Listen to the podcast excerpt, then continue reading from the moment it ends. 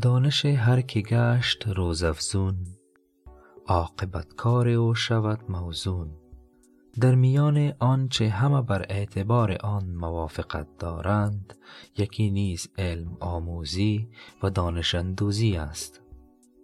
انسانی که از آموختن سر باز زند و تنها به اموری که با حیوانات اشتراک دارد بپردازد تفاوت با آنها ندارد.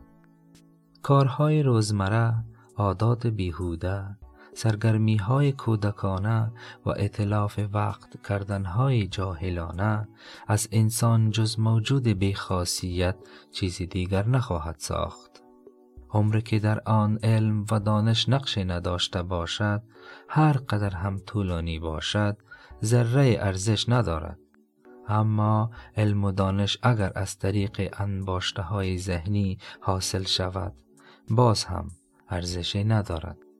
عالم و دانشمند در معنای حقیقی آن کسی است که با دانسته ها و آموخته های خود عمل کند. کسی که بهترین و آموزنده ترین کتاب ها را خوانده اما و خط از آنها در زندگی خیش عمل نکرده و آنها صرف در انبار حافظه اش خاک می خورند با کسی که هیچ نخوانده تفاوتی ندارد.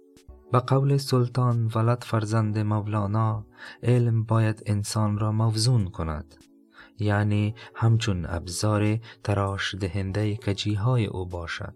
قدم اول در مسیر رشد و قدم دوم و مهمتر عمل به آن و چشم نو یافتن به درون و بیرون خود است.